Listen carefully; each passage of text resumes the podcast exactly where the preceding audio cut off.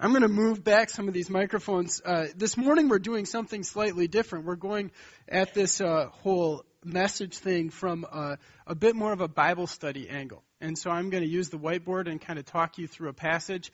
We're talking about getting on the same compass heading. We're kind of getting together as, as families in this message. We're thinking about how to understand a single direction. A few years ago, I went to what is still the most fun graduation I've ever been to. How many of you just love graduations? You look forward every year to going and listening to those long commencement addresses and watching these, you know, hundreds and thousands of people, sometimes if it's a major state university, as the, as the graduates go up on the stage. You all love that, right? these things are boring, right? I'm not the only one. Now, if your kids or grandkids graduate and you invite me, I will come and I will smile because I'm very good at it. Um, but I won't be smiling in my heart. You know what I'm saying? Commencement. I'll, I'll, look forward to my kids' graduation, but commencement is very important for the people graduating. It's not all that important for the people in the crowd. We just don't love it. And uh, I, so I went to my friend John graduated from police academy. So instead of it being this major graduation experience, it was just a few people in this auditorium that was about this size. And I think there was 25 uh, cadets graduating. It wasn't a college graduation. It was this whole training program to get him into uh, a police force. And uh, the interesting thing was they, they, this, there was a lot of humor to the police uh, graduation. It's very different uh, when I go to high school or, gra- or college graduations. And and one of the things they did is they made fun of each other a lot. And you know, after nine months to a year of hanging out, these cadets they all got really accustomed to each other's strengths and weaknesses. And they had uh, the president of the class was a female cadet, and they had kind of uh, waited for the the propitious moment to kind of roast her during this graduation. And the whole class is up there, and there's there's males and females, and everybody's up there. But but this female who was the head of the class and was obviously somebody who was quite accomplished, uh, she. Uh, she had led her group. There was a there was an exercise during the course of their police academy training where they all got dropped out into these woods and they were all supposed to converge on a single point and they had maps and they had compasses and they were all supposed to get there and the, out of five teams four of them got there and this woman, who was the president of the class, didn't get there. And they all sat there and they waited, and she still didn't get there. And they waited longer, and they started to, you know, break the radio silence and say, "Where are you?" And on the other end of the phone comes, or the the walkie-talkie or whatever they were using, came this tremoring voice. I have no idea where I am. And, and as it turns out, while everybody converged, she diverged and she headed out to who knows where and her team with her. And they all just kind of went that way. And they actually had to send somebody to go pick up these police cadets. Now, she still graduated and so did that whole team, but it was kind of interesting. If we're not on the same compass, pointing. If we're not headed towards a single point, and today in the era of GPS, you know, we all kind of have this thing that, do you know what a GPS is? I, I'll, I just assume everybody knows what that is. Global positioning system. My car has a global positioning system now, and it costs less than $100. It's not that expensive. But it, yeah, actually, and with Pennsylvania roads, I need a global positioning system. I'm just telling you, being from the Midwest. But we actually need to converge as families on a single point. We have to get at the same uh, direction. And, the, and, this woman, as it turns out, it, it, she had something metal on her, and her compass was actually going awry because of the metal on her body. And, and, and that, that, that sent her thinking, you know, if north was really there, she was going off that direction. Does that make sense? And everybody had this kind of understanding of they were supposed to go this one direction, and, and, and they were all coming at it from different points, but they were going to locate at a single position. And, and she ended up who knows where. How many of you have felt like your families were like that? Where everybody converged at a single point except for, and don't say the name. We don't want to hear it, you know? I, have felt that way. Sometimes I felt like I was the person who didn't converge. Shelby and I joke about the fact that honestly, uh, when I stay home, our family is a little bit rougher because I'm not used to the pattern of family. I'm always gone. And when I stay home for a whole day, it is just very, very difficult. Robin, you're, you're, you're shaking your head. Okay, so I, I have somebody who understands this phenomena. When I come in, I cause the family all sorts of stress. I have my ideas of how a family should run, but I'm not actually there most days to make the family run that way. And so the family is doing its own thing, and then I come in and say, hey, why do we do it this way? And Shelby says, well, we always do it this way, you know, and we're not on the same compass heading. I was thinking about that this week, and uh, there's a lot of passages in the scripture about family. There's a lot of really easy, simple wisdom. Uh, you know, we could look at passages like Proverbs, which is filled with godly wisdom about how to raise a family. Um, and we could talk about passages like Ephesians 5 and 6, which are specifically designed to talk about how to walk wisely inside a church context as a family. And we could talk about these different passages, but I wanted, I started to think about it from a different angle. And I started to think about that angle where you realize that the, the greatest Father, when you come to the Lord's Prayer, it says, Our Father who is in heaven. The greatest Father is God. He is your Father. He is my Father. And you know, his children haven't been converging on the points where he told them to converge necessarily throughout his parenting. Wouldn't you agree? We haven't all just ended up at the same place. You know, eh, when my family gets together, it seems like there's always somebody out of sorts. And I think when God's family gets together, it seems like there's someone always out of sorts. One of the reasons for that is because I think we haven't gone to the school of understanding parenting from God's angle. We understand it from our angle. We try to get practical about this. We try to get kind of behavioral and understand our our sort of uh, level of understanding. But I wanted this morning spend a little bit of time talking about God's angle where he comes from. And in order to do that, I'm going to take you to a passage which is maybe the most counterintuitive passage on the subject of parenting that we could probably find in all of the Bible. Turn to Genesis chapter 22. Genesis ch- chapter 22, and we're literally going to walk through this story. Now, in order to do it, I'm going to I'm going to steal a little bit from Dave Willauer, who told me recently. And Dave, you can correct me. I probably am going to butcher exactly what it was you said. But on an educational level, I'm going to write these three words across the top. You, you start educating your kids my marker's not working the way I wish it did. But we start educating our kids by doing things. We do, they watch. Right? So Shelby makes macaroni and cheese, and the other day she left uh, to go do something, and she left me at home with the kids, and, and Sophie decided that she could make macaroni and cheese because she watches Shelby. That's the first level.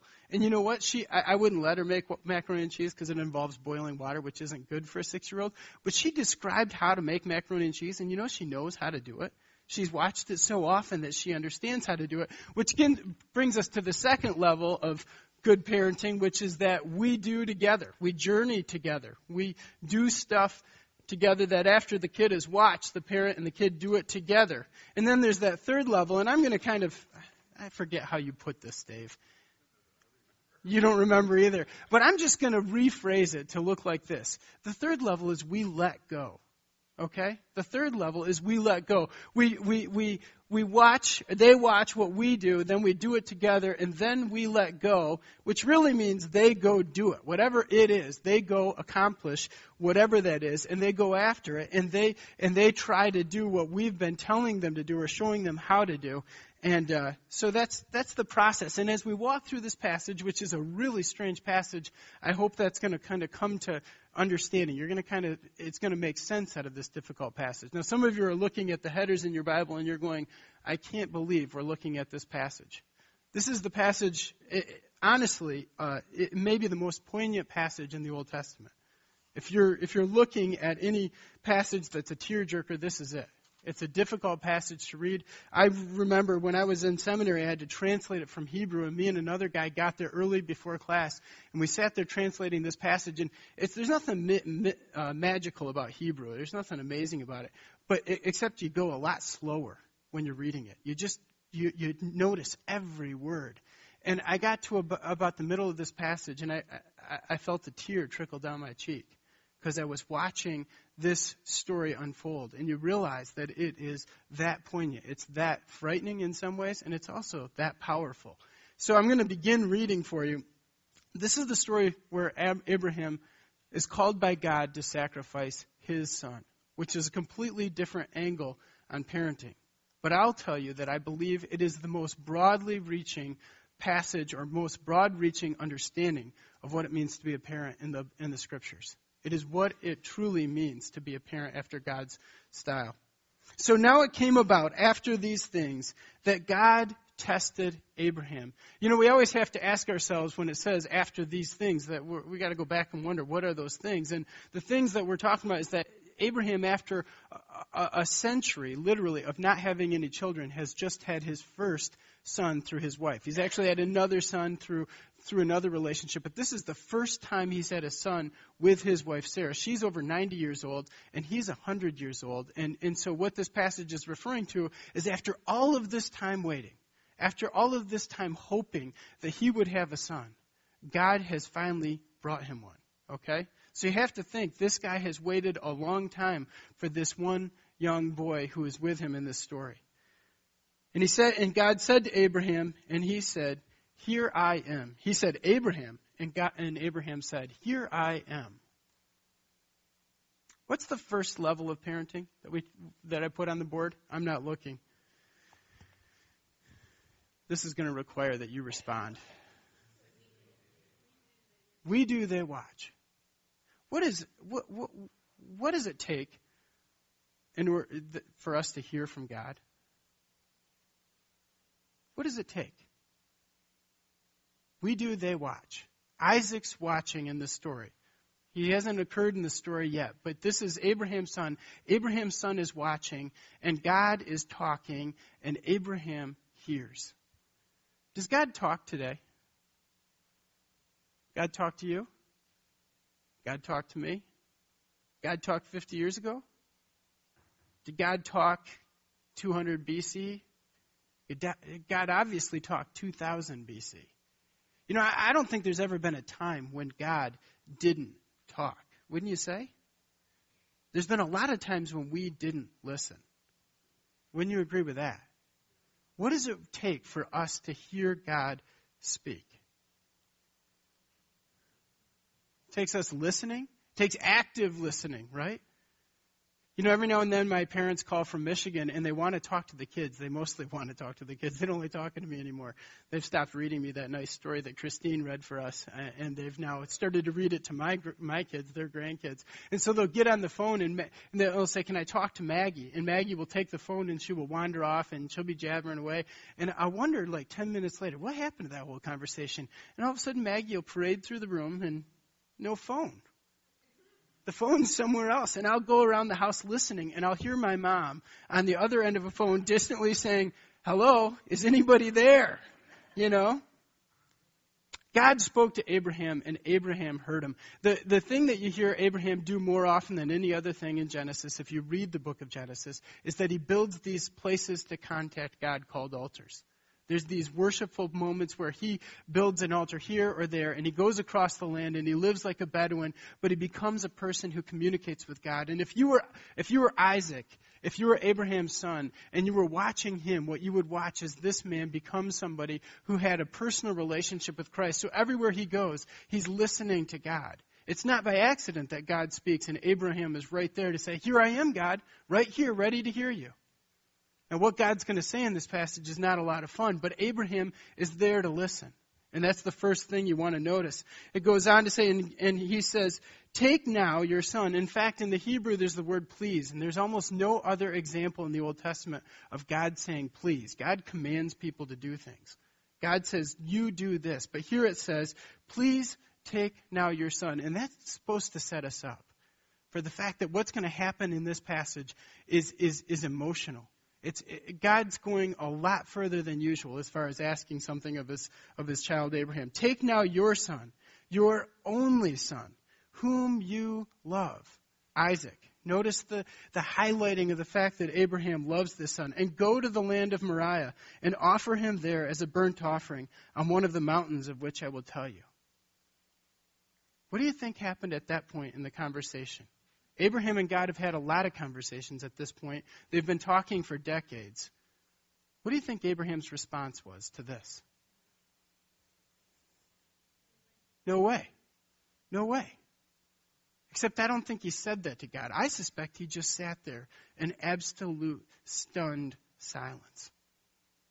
I can't believe you just gave me a son and you're going to take him away. You're going to take my son.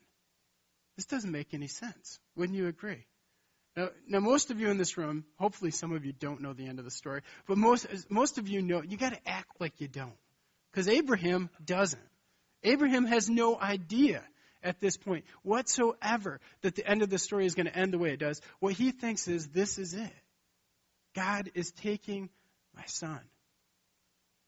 Terrifying, frightening.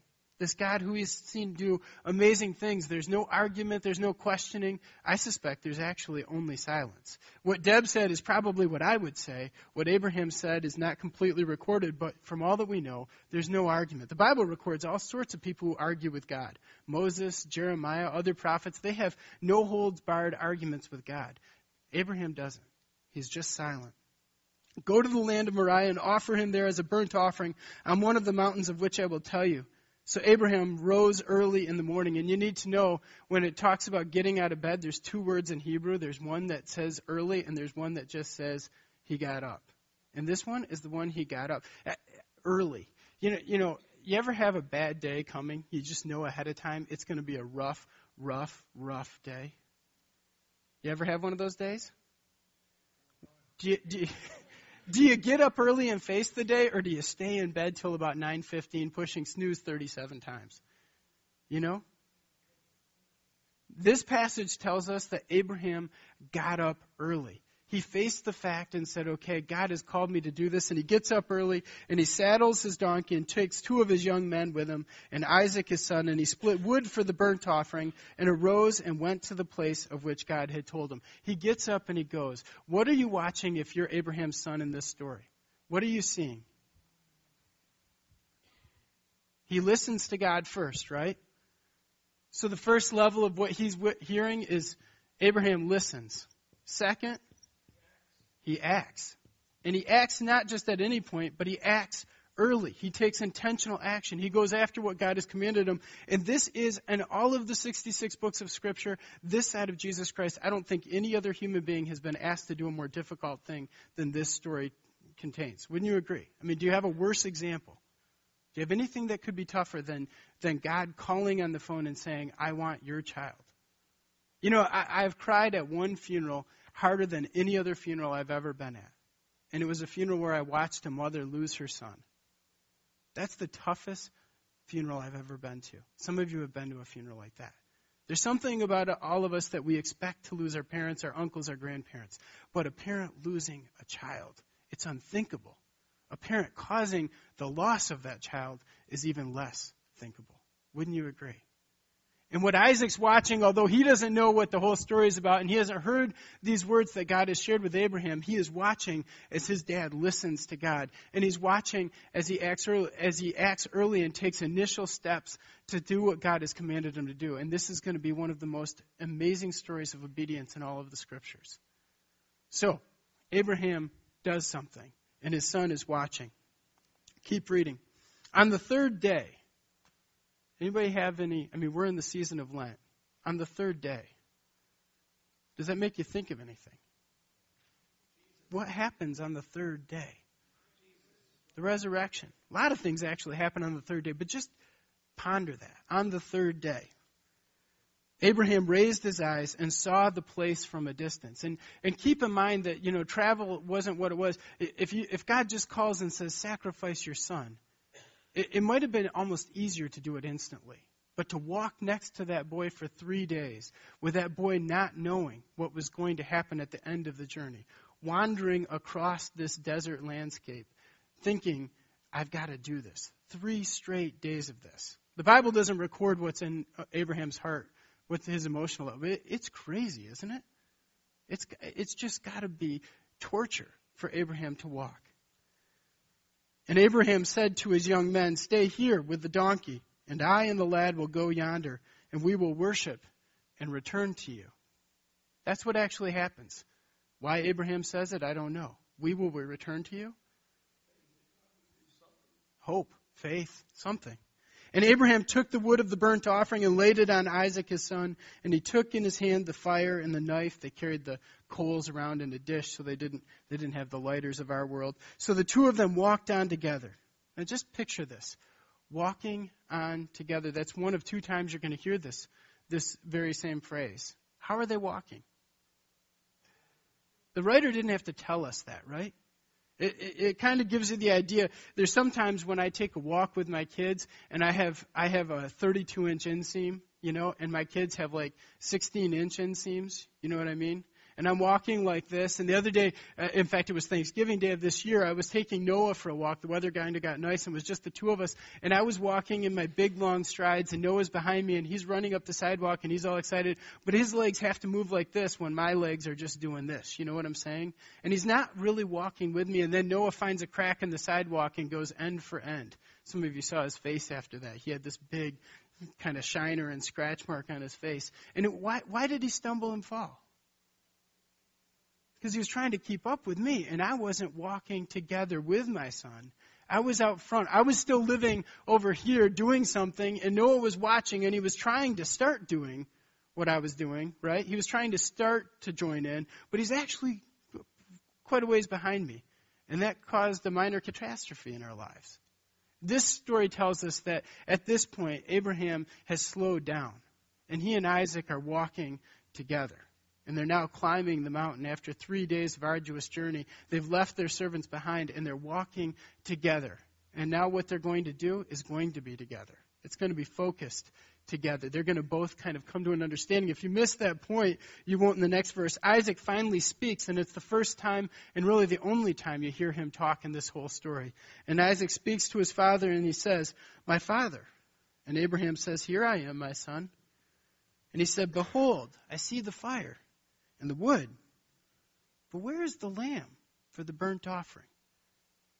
What's going on in Isaac's head?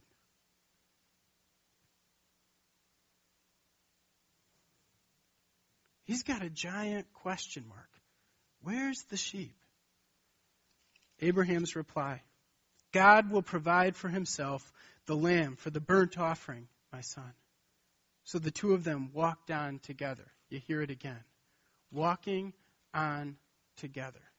God will provide a lamb. You know, when I read the story of the Gospels, when I read Matthew or Mark or Luke, there's this, there's this connection that you see Jesus have with the Father. And you never see God's angle on it.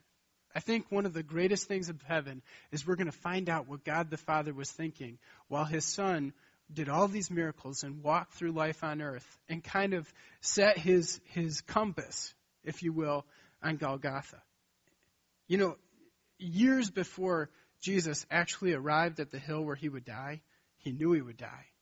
Centuries, millenniums, eternity past, God always knew Jesus was marching for this moment. And you know what? Peter, James, and John, the closest friends that Jesus had on earth, didn't get it. Do you remember that? Who, who got the message and the plan and the tactic and the strategy of, of Golgotha? Who understood Calvary? The Father, the Son, and the Holy Spirit. And as far as I can tell when I read the Gospels, no one else. The Father and the Son walked on together is a phrase you might want to think about during the Lent season. You might want to show up at the Tenebrae service uh, at the end of this season and, and think about the fact that what has been happening is that the Father and Son have walked through this together. And they're moving towards a moment of sacrifice. They're moving towards a moment of pain. And they're moving together. That's what Abraham and Isaac are doing in this very story. And they're doing it together, and, and that's the second level of parenting. This will all sort of make sense, I hope, at the end. But what happens is, as we move forward, is you start to see that Isaac is catching on. The Bible says that Jesus grew in favor with God and man, and in wisdom and in stature. He didn't all of a sudden understand everything as a human being. The lifetime of Jesus was spent learning and growing and understanding of what God the Father's called for him. I don't know when it hit him that he was going to die, but I don't necessarily think he was five and knew that, or 12 and knew that. I don't know that at 25 Jesus knew that the ultimate culminating point of his earthly ministry would be to die and rise again, that it would end in pain and victory we grew towards that point and he followed the Father and they walked together to that point. Do you, do you follow how these stories parallel each other? Abraham and Isaac and the Father God and Jesus his son. Then they came to the place of which God had told them, and Abraham built the altar there and arranged the wood and bound his son Isaac and laid him on the altar on top of the wood. Abraham's how many years old? A hundred. Bobby Garger's what, 93? How, how, we have quite a few 90 year olds, right? Who's the youngest person here? Not, not, not, not child, but somebody who's a teenager. Matt, you might be the closest thing. All right, Let, let's get up here and have a wrestling match between Uncle Herb. Uncle Herb versus Maddie. Who do you think would win? okay, bad example. Bad example. You know, the, the thing about this is that Abraham has no chance of tying up this young man. There's no way this could happen unless Isaac accepted it. The fact is, Isaac knew at this point. He'd come to understand something. And he sat there and allowed his hands and feet to be tied. You know, there's no other example of a sacrifice being tied up in all of the scriptures. You didn't tie up a sheep, you didn't tie up a bull, you didn't tie up a ram, you didn't tie those animals up, you just killed them. This is the only time that a sacrifice is actually tied up. They came to the place which God had told him, and Abraham built the altar there and arranged the wood and bound his son Isaac and laid him on the altar on top of the wood. And now, now Isaac is literally sitting in the position. Now, does God love human sacrifice? No, right? The rest of the Old Testament proves that God finds this to be a haunting, terrible, scathing plague on, did I say the word plague right? I think I got it this time. The word plague, that, that idea of plague, it, it's a plague on humanity that people would kill each other. It's terrible.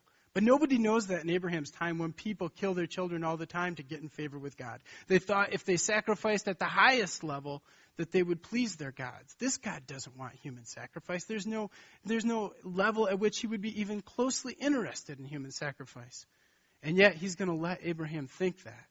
Abraham stretches out his hand and he takes the knife. Just think of the slowness of the language. He stretches out his hand and he takes the knife. And think about Isaac sitting there watching out of the corners of his eyes. I don't know which position he was in. I don't know how he was shaped on that altar. But wherever he was, I'm sure his head was swiveling to look for where Abraham's hand was going. The next question is, where will this hand go? And he picks up the knife, and, and, and Isaac must have inhaled all of the air in the immediate vicinity. Wouldn't you agree? This is sheer terror. And it's hard to tell who's more afraid, Abraham or his son. Terrifying. Abraham stretches out his hand and he takes the knife to slay his son. This is the moment, I suspect, when we have to admit that Abraham has truly let go. The Bible refers to Abraham as the father of many. You ever sing that song, Father Abraham? I am one of them, so are you. Let's praise the Lord. You ever heard that? Camp Swatara, right? That's a Camp Swatara song. Who's the son of Abraham in this story? Isaac's the son of Abraham. Who are these sons? You know, you're, you're a son of Abraham. I'm a son of Abraham. In one sense, what Abraham's doing in this story will change the history of mankind. It will help us to understand what it means to parent effectively. It will help us to understand what we are supposed to do in the way of getting on the same compass heading. Without this story and without the story of the scriptures that refers to the, the servanthood of parenting, the servanthood of being a child, the servanthood of what it takes to sacrifice the people we love and the things we love at the highest level, without that, we don't get on the right compass. What we naturally do is we protect. We hold on to the people in our, in our immediate vicinity. We grab hold of them and we, we protect them from any harm whatsoever. We decide we, we would never allow harm to be, befall our child. The other day I was at the I was at out in front of Franklin Elementary with my daughter Maggie and and they don't allow buses to pull up in the street in front of that except for one bus. It's the it's the daycare bus. And the bus pulls up and and I didn't see her but somehow Maggie got behind this woman who I was talking to and she got about right here and she ran out in the street right in front of this bus. And this woman screamed just in time for me to realize and I grabbed Maggie by the coat and I ripped her back. Now I think that bus would have stopped anyways but I wasn't wasting any time. My impulse as a parent is to protect. And Maggie got a very, very stern talking to after that, right? We're, we're raised in our mindset to protect our child, to provide for our child, to, to, to think that what we want for our children is to be a success. What if God thought that way? What if God's primary thought was saving his son? You know, what, what, what, this story is about is the fact that the living God reached down into a human life and showed us that in order to be good parents, we were going to have to sacrifice our kids. We were going to have to look at our kids and decide that the job of parenting and grandparenting and being an influence in this world is primarily about letting go. The, the, the most control we ever have over our children is when they're tiny little infants, and we have to do everything for them. We have to change them, we have to feed them, we have to put them to bed, we have to get them up, we have to bathe them. They do nothing for themselves. And about six, we wish they were back to that place where we still bathed them and still fed them, and we could stick a bottle in their mouth when they talk too much. At 18, some people still wish their kids were six or two or two months. At 25, some people wish their kids would move out of the house. At 40, 50. Sometimes we get so latched onto our kids that we just protect them and hold them, and we, re- we forget that the greatest call of parenting is that we raise those kids to be people who fear and love the Lord Jesus Christ, and they serve Him. Abraham was willing for his son, who he'd waited a century to gain, he was willing to decide that it was his job to serve, and so he lets go he lets go in the face of the command of God, the, the plaintive command of God, the plaintive command that God calls out to him and says, Please let go of your son. Please take him to this altar and sacrifice. Now, what, what's happening in this story is that Isaac is being changed. And frankly, all of the descendants of Abraham are being changed. No more can they think it's just okay to live kind of semi godly lives that are not so passionate but are very, very moral where everybody is protected and lives in these little, these little dwellings and cares for each other. Now they have to realize that their God requires absolute sacrifice. He doesn't want our kids dead. He doesn't want our lives to hurt. What he wants is for us to put him first. And he says there's no shape or form, there's no advice in parenting that will ever take the place of the fact that we have to put God first at this level. That our kids have to see us put our time in a, order our time and our resources in a way that we are able to listen to God. So that when we hear the command of God, we can do, do what God has called us to do. And what's more is we can take those kids with us and we start to stretch out and go after God. And what's more is they have to see us take risks for God. Not stupid risks, not just jump out and do whatever it is risks, but actually risks where we've listened to God and He's called us to step out and do something for Him and we take those kids with us and off we go. And at, some point along the line, when we step out and risk, when we step out and we, we, we obey God on this level we've never obeyed Him before, it, it occurs to us what if the thing it costs us is our kids? And we have to decide what's more important, God or our children? Are we raising these kids to fear God or are we raising them to be protect, protected? Are we raising them to be provided for? Are we raising them just to sit over here as kind of normal middle class American kids? What's the call of God? On our lives. So Abraham is willing and he stretches out his hand and he takes up the knife. And you'll have to admit, along with me, that there's no greater example this side of God the Father of a parent who lets go of his son. Isaac's getting a message, and the message is as important as he is, as much as he is loved, he's not as important as God is to Abraham. And he said, the angel that is, said, Do not stretch out your hand against the lad, and do nothing to him, for now I know that you fear God, since you have not withheld your son, your only son, from me. When Tim and I were praying before this, I thought, what does God see when he looks inside the heart of Josh? You know, the word fear God is not one we like so much, but it's the word that most conveys righteous, holy living in the Old Testament. Does God look inside the heart of Josh and see somebody who fears him, who respects him, who lives in honor of God? Or does he look inside and see all these places where I have things in front of, in front of him on my priority list? The word, uh, maybe the most famous verse in all of the scriptures. You know it, right? What would you say? Every NBA basketball game you see a sign, every football game. John 3:16. For God so loved the world that he gave his only begotten Son. And what did that love cause him to do? Caused him to give up the Son. God so loved the world that he gave his son. God has been saying that line. That is the call to parents everywhere. It is the call to grandparents. It is the call to people who love each other. Give each other up to the living God and sacrifice and serve. Do you know when the, the Old Testament gets translated into Greek, it's about 100 BC. And these guys get together and they try to think of all these cool words in Greek that translate Hebrew into Greek. And you don't want to hear me talk about that language, but I got to tell you that that word that says, for God so loved, agape love. The word in Greek is agapetas. You know what word they use to translate Genesis chapter 22? And look at verse 2. God says to Abraham, Please take now your son, your only son, whom you love.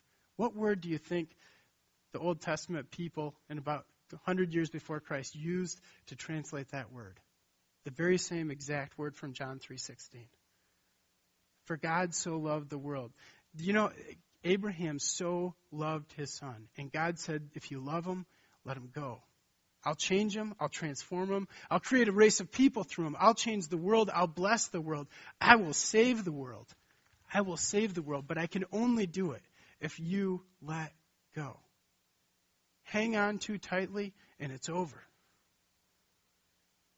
Who's the great parent? Is it Josh Boywork who can protect his kids, who can try to work harder and provide for his kids? Or is it God who owns the cattle on a thousand hills? Who is the great parent? I think parenting and grandparenting and loving people all looks the same. It all looks like we hold on tightly at the start and we slowly get our fingers pried away from the people we love over time. We let go. In order to be on the same compass, we as families have to understand that what we're doing is we're stopping the control pattern in our society. We're stopping the leadership that says these kids won't be allowed to fail. They will fail and they will be allowed to. And if you don't decide that, they'll fail anyway. You'll just be a little too close for comfort when they do. This never says stop loving. You never see Abraham disengage his heart and just decide, okay, I'm going to sacrifice this kid. I don't care for him anymore. What you see is a painful love following through all the way. The end of the story, the end of the story, I have to tell you, is that God provides, and Abraham finds a ram in a thicket, and, and Isaac is never sacrificed, as most of you know. And God was never interested in Isaac being sacrificed. And Abraham gives God a name. He says Jehovah Jireh. It's up there on the cross. And it literally means God will provide. You know what your kids need to see? Your kids need to watch you believing that God will provide. They need to, to walk with you through together as you watch God providing for life. And they need to be let go and allowed to let God provide for them when you no longer can. God provides. It's His job. Josh doesn't provide. Dads don't provide. Grandparents don't provide. Mothers don't provide. God provides.